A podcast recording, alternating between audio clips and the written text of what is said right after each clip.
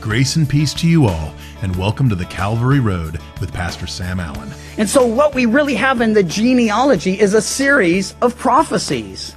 He is telling us that the Messiah, the Savior, the, the real deal, he would be the descendant of King David, and he would be the descendant of, a son of, Abraham. This is the guy, Jesus Christ, the son of David, the son of Abraham.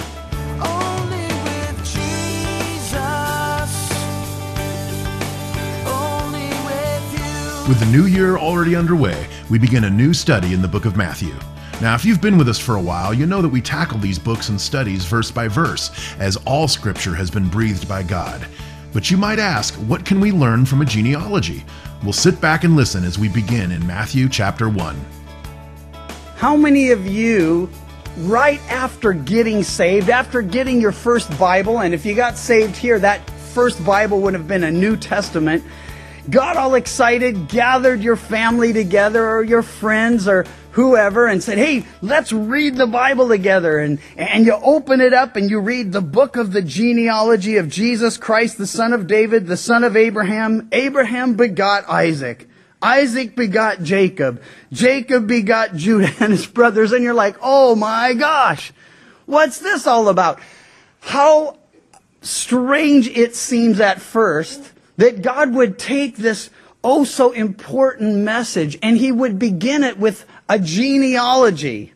Now let's face it, even hearing your family's history or my family's history, if it's just a list of names, is about as boring as it gets.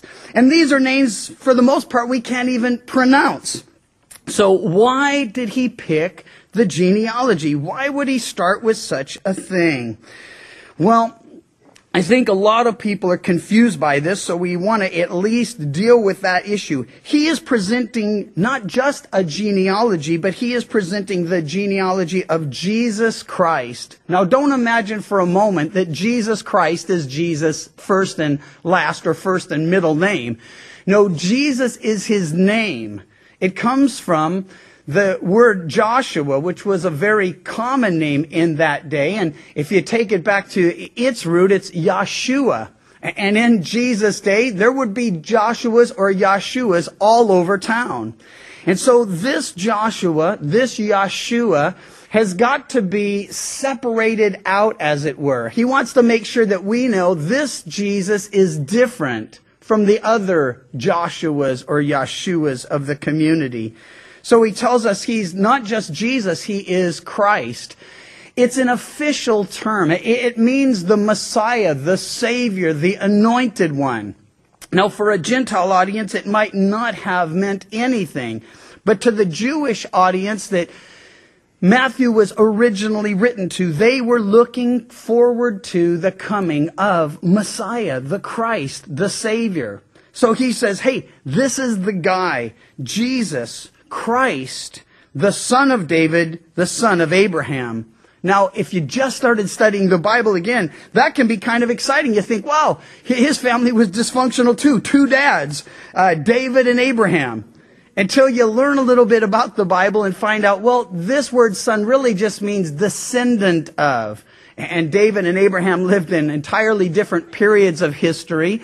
But why does he choose to tell us this? It has to be significant. It has to be important. One other quick thing, and it's sort of a side note. Over the years, I've observed, and no doubt you've made the same observation, that you never hear anybody when they're angry or frustrated saying, Buddha Christ, or Muhammad Christ, or Krishna Christ. Now, we're told not to take the Lord's name in vain, of course, but I do hear a lot of people saying Jesus Christ.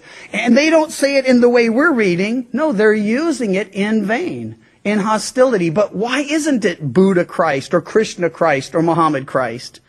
Because there was nothing to ever suggest, prophetically or otherwise, that they could have been the Christ.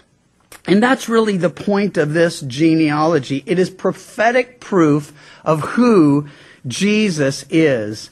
Jesus warns us later in his teaching of Matthew 24, there would be many false Christ and many false prophets. So how can we know that we've connected with the true and living Christ, the real Savior, the, the- an actual Messiah. Well, there are over 300 specific, detailed prophecies related to the person and the work of Jesus Christ. And uh, Peter Stoner, in his book Science Speaks, gave us this illustration that is so important the the cha- the the potential or the possibility that just eight of those 300 plus prophecies could have been fulfilled by chance. Well, it's one in ten to the 17th power. Now, I don't know how, it, it's hard for me to picture big numbers, you know, one in 10 to the 17th power. He came up with an illustration to tell us how big of a number that is. If you were to take the state of Texas, large state, you're aware, and you fill that thing two feet high with silver dollars, and you marked just one silver dollar, and you blindfolded a Texan, I, I, my friend Don Stewart, who I first heard this illustration, said, well, ordinarily you don't need to blindfold a Texan, but in this case you do. And he wanders through the state, and at some point he reaches down and he picks up one of those silver dollars. He says, that's the same potential. That's the same possibility. That's the same statistical probability that, that just eight of these prophecies could be fulfilled by chance. And so what we really have in the genealogy is a series of prophecies. He is telling us that the Messiah, the Savior, the, the real deal, he would be the descendant of King David. And he would be the descendant of, a son of, Abraham. Now, it's interesting to note, and many of you who are students of Scripture will have this down. What was David's son most known for? Solomon. He, he was a king, right? You know that. But what about, what about Abraham's son? What was the notable incident in his life? It's in Genesis 22 for a hint. Anybody got it? He was a sacrifice. That's right. Some up here. You see, he is giving us a prophetic picture from the very beginning that becomes clearer and clearer and clearer. So the genealogy of Jesus, his mission, the Christ, we'll look at the rest of the chapter next time. And in verse 21, it says, He will save His people from their sins. That will be the heart and the, the core of our next study. But that's what it means to be the Christ, to be the Messiah, to be the Savior. You have to be able to save people from their sins. And no one but Jesus ever claimed to be able to do such a thing, and certainly no one but Jesus ever came to do such a thing. Well, when he calls him the son of David, it takes us back to 2 Samuel chapter 7. And you don't have to go there, but David had been walking with the Lord for some time. He'd had some wonderful victories and some serious, well, setbacks. But at this particular point, he had decided that it didn't seem right for him to live in this gorgeous palace while God was still dwelling in a tent in the tabernacle. And so he tells Nathan the prophet, he says, I'm going to build God a house. I'm going to build him a nice temple made out of cedar. And, and Nathan says, that sounds great, David. And then Nathan goes and that night, while he's sleeping, the Lord awakes him and says, listen, that's not going to work out. I want you to go back and tell David, no. And then God makes this amazing prophecy. He says, I'm going to build you a house. And he says, I'm going to give you a son. And he is going to have a kingdom that will never end. He is going to sit on a throne forever. Now, here's the deal. There's a principle in scripture, prophetic scripture uh, especially, of the near and far or the local and universal, ful- universal fulfillment. Excuse me. And so um, what happens is David, of course, has a son Solomon, and if you're familiar with the story, Solomon does build the first temple. But but God talked about a throne that would never end. Solomon came and went. He talked about a kingdom that would be established, and that kingdom would rule and reign forever. That kingdom, Solomon's, came and went. There's the greater fulfillment, the universal fulfillment, and that's really given to us in the person of Jesus. That's why Jesus is here identified with King David. You see, God said, I'm going to build, I'm going to build a, a temple. And here's the wonderful teaching that we get in the New Testament. The Bible says even though God dwelt in a tabernacle in the Old Testament and then in a temple, he now indwells the hearts and lives of every born again Christian. It's going to be a strange day if I continue to mispronounce words like Christian even. And so you think a pastor could get that one right. But uh, in any case, in any case, God indwells each and every one of us. He has taken up permanent residence in you, and He's taken up permanent residence in me. So much so that we're told that we individually, and then of course in another dynamic entirely, we corporately are the temple of the Holy Spirit. God indwells me, and He indwells you if in fact you're born again. And in a special way, he inhabits the praises of his people. He, he reveals himself as we worship him in wonderful and profound ways. Well, in any case, God says, I will. And whenever God says, I will, God does. And, and he tells David through Nathan, I'm going to make you and give you a kingdom and a throne that will last forever. Now, Isaiah chapter 9, and if you want, you can turn over to this one. It's um, back in your Old Testament. if you're new to the study of Scripture, or you don't have an Old Testament, then you'll want to just listen in. But, but a very familiar Christmas passage, but I want you to see the context of it because David is promised a son who will be a king, who will establish a kingdom, who will be on the throne forever. And we read, and the emphasis is usually on the child portion here. Unto us a child is born, and this is Isaiah 9 6. Unto us a son is given. The government will be upon his shoulder, and his name will be called Wonderful, Counselor, Mighty God, Everlasting Father, Prince of Peace. Now listen to this. Of the increase of his government and peace there will be no end upon the throne of David and over his kingdom to order and establish it with judgment and justice from that time forward, even forever. The zeal of the Lord of hosts will perform it. And so what he's telling us is that this Messiah, this Savior, this Redeemer, he will be a king. And, and I want to just give you a few of the references in Scripture. If you're a note taker, you can jot these down. We're not going to go to them or actually spend any time going through them. I just want you to hear them. In Psalm 45, he says, Your throne, O God, is forever and ever. And in Psalm 22, there's a question Who is this King of glory? The answer, the Lord, strong and mighty the Lord of hosts. He is the King of glory. Matthew chapter 2 verse 2 calls Jesus the King of the Jews. We also find a question in Matthew 27, 11. Are you the King of the Jews?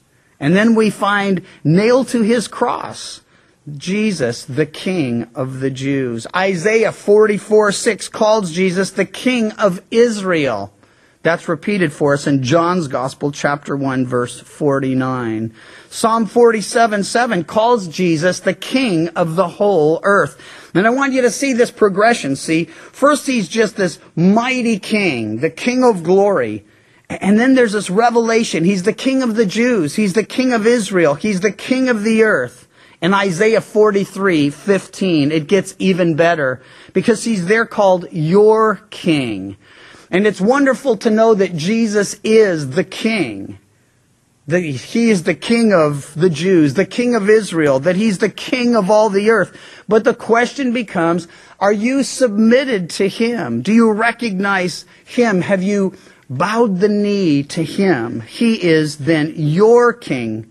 Matthew 21, 5 and John 12, 15 bear that out as well. Psalm 74, 12 becomes even more personal because he calls God our Lord, our Savior Jesus, my King. So, your King, that's one thing. My King, well, that's another thing. Isaiah 33, 22 calls him our King. Our King. Revelation 15 says he is the King of all the saints. Zechariah 9, 9 reveals him as the lowly or the humble coming king. Behold, your king is coming to you, lowly and humble, riding on the foal of an ass. Zechariah 9 9. 1 Timothy 6.15 reveals him as the king of kings. There's an interesting contrast. One, the lowly coming king, the other, the king of kings, lord of lords, the one who will rule and reign forever and ever. How can he be both? He came the first time as a suffering servant. He comes the second time as a ruling sovereign. Jeremiah 10:10 and this is the last one I have for you. He is called the everlasting king, the true and living God. So when we read the book of the genealogy of Jesus Christ, the son of David, we are reading about the Messiah who would be in the line of David, who would inherit the promises to David and fulfill the prophecies given concerning the son of David, the Messiah, the King. He's also called the son of Abraham. And if you're familiar with Abraham's story, and I know many of you are, perhaps some of you aren't, in Genesis 12, God appears to Abraham, and you need to know, before God gets a hold of Abraham, he was just like anyone else. God didn't look around and say, man, there's a super saint. I think I'll do something with him and in him and through him. Abraham was just like anyone else. And that's really true for each and every one of us. If God's done wonderful things through your life, you need to remember that if God weren't working in and through you, you'd be just like anyone else. Even those people that you look at and think, man, what a mess their lives are, and look how they've messed them up. It's important to see, it's essential we see, that it was the grace of God that, that caused him to call Abraham, that caused him to call David, that caused him to call you, and caused him to call me. Well, Abraham, we know, is the father of the faithful. And when God appears to Abraham, he says, listen, I'm going to do some things for you and in you and through you. And it was all an unconditional covenant. He says, I will make you a great name. And certainly Abraham has that today. Three of the major world religions trace themselves back to Abraham. But he says, I'm going to make you a great name. I'm going to make of you a great nation. Now, that nation becomes exceedingly important to our story as it continues. And then he says, I'm going to bless you. And I'm going to bless those who bless you and curse those who curse you. But all of that isn't the most important thing that God has to say to Abraham. He says, In you, all the families of the earth will be blessed. In you. And he's really talking about in his seed, through his descendants. How is all the world blessed because Abraham was faithful? No. If you read the story carefully, you'll find that after God promises Abraham a son, at about age 75, Abraham waits a decade. You ever had a promise from God and you're sure that it's for you and you're like, I know God's going to do this. And then a year goes by and two and five and ten and you're like, well, Let's see. I wonder maybe he wants me to do something. And that's what Abraham began to think. Maybe he didn't mean it literally. Maybe it's not going to be me and Sarah. Maybe I need to take this whole matter into my own hands. And I would encourage you to read that story carefully. Begin at Genesis 12, read through 15, keep going through the, the next few chapters. And what you see is that Abraham begins as this man of great faith. He believed God and God accounted it to him for righteousness. And then after a while, that faith falters. And instead of waiting on the Lord, he takes things into his own hands. Well, about 24 years after the original initial promise, God appears to Abraham and says, Guess what? And Abraham's like, Hey, let Ishmael live before you. And he goes, No, I've got great news. You're going to have a kid. And he's, he's like, Yeah, right. And in his, not just that, you and Sarah. And, and when Abraham hears it, he laughs. And when Sarah hears it, she laughs. You know what they call the kid? Laughter. That, that's what Isaac means. Said, I want you every time you call his name. I want you not for guilt's sake, but, but for the amazement of a miraculous birth. I want you to call him laughter. I want you to remember how you, you, you laughed because it seemed so incredible. And then you laughed for joy because it came to pass. At a hundred years old, and I don't know, you know, hundred year old guy having a kid maybe doesn't seem that weird, but 90 year old wife, see, that seems like you're kind of getting up there. I'm not saying 90's old for gals. I'm just saying for childbearing, perhaps. I'll never forget, not that long ago, we were with our pastor, Chuck Smith, and his wife, Kay, and they have, her son had become a grandfather. And she said, you know, it's not that weird being a great grandmother, but it feels very weird to be the mom of a grandfather. And, uh, it's all the same thing, but it feels different, she said. And so, so in any case, 90 year old gal, 100 year old guy, they have a kid. They name him Isaac. And I want you to see something here. The son of David, the son of Abraham, Abraham begot Isaac. Now it doesn't sound that exciting when you read it in Matthew. But when you read it back in Genesis, it's incredibly exciting. Why? Because it was the fulfillment of a promise of God in your son Isaac, all these things will come to pass. I will bless those who bless you, and in you, all the families of the earth will be blessed. See, Isaac was gonna be the one. And he was born miraculously. It's sort of a picture of coming attractions, greater and more wonderful attractions. But you gotta see it. Abraham's faith first, then his failure, and then in chapter 21, the fulfillment. Why? Because God is faithful even when we're faithless. God is faithful even when we falter. And we've got to know that. Not, not so that we can say, well, maybe it won't matter what I do. No, it matters. Why? Sin always has consequence. And I tell you as a professional, not, not pastor, sinner.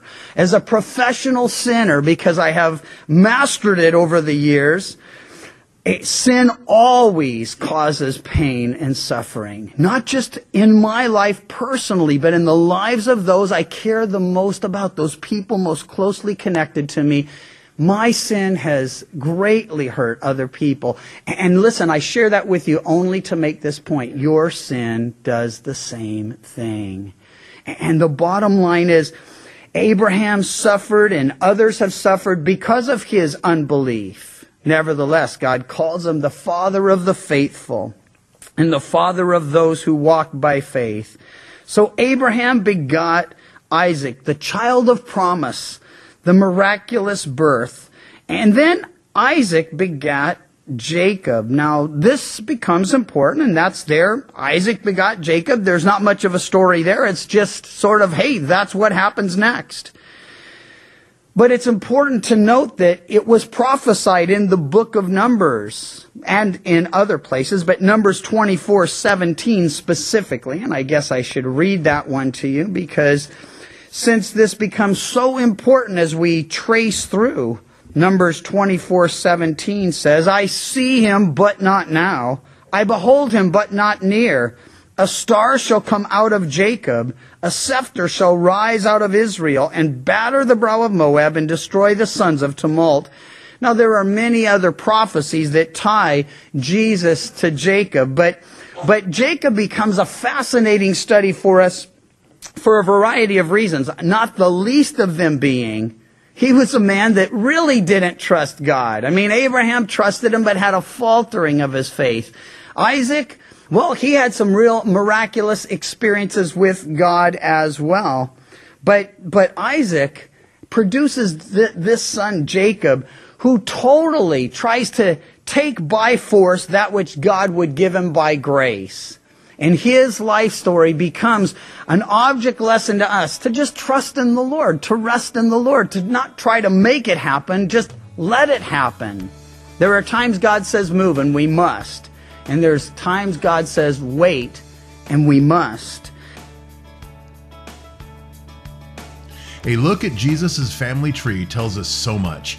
It proves Jesus is the promised Messiah, but if we dive even deeper and look at the lives of those men and women who were in his line, we learn so much about how God used them. Ordinary people like you and I, used by God in extraordinary ways. Join us next time for the conclusion of The King is Coming. The Calvary Road is a ministry of Calvary Chapel Chico, and you can visit our website, ccchico.com, or download the CC Chico app to contact us and listen to other studies from Pastor Sam. You can also listen to The Calvary Road as a daily podcast by visiting thecalvaryroad.com.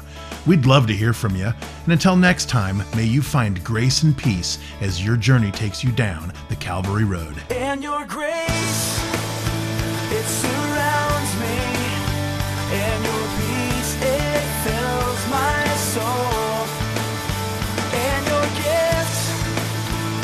salvation in your son.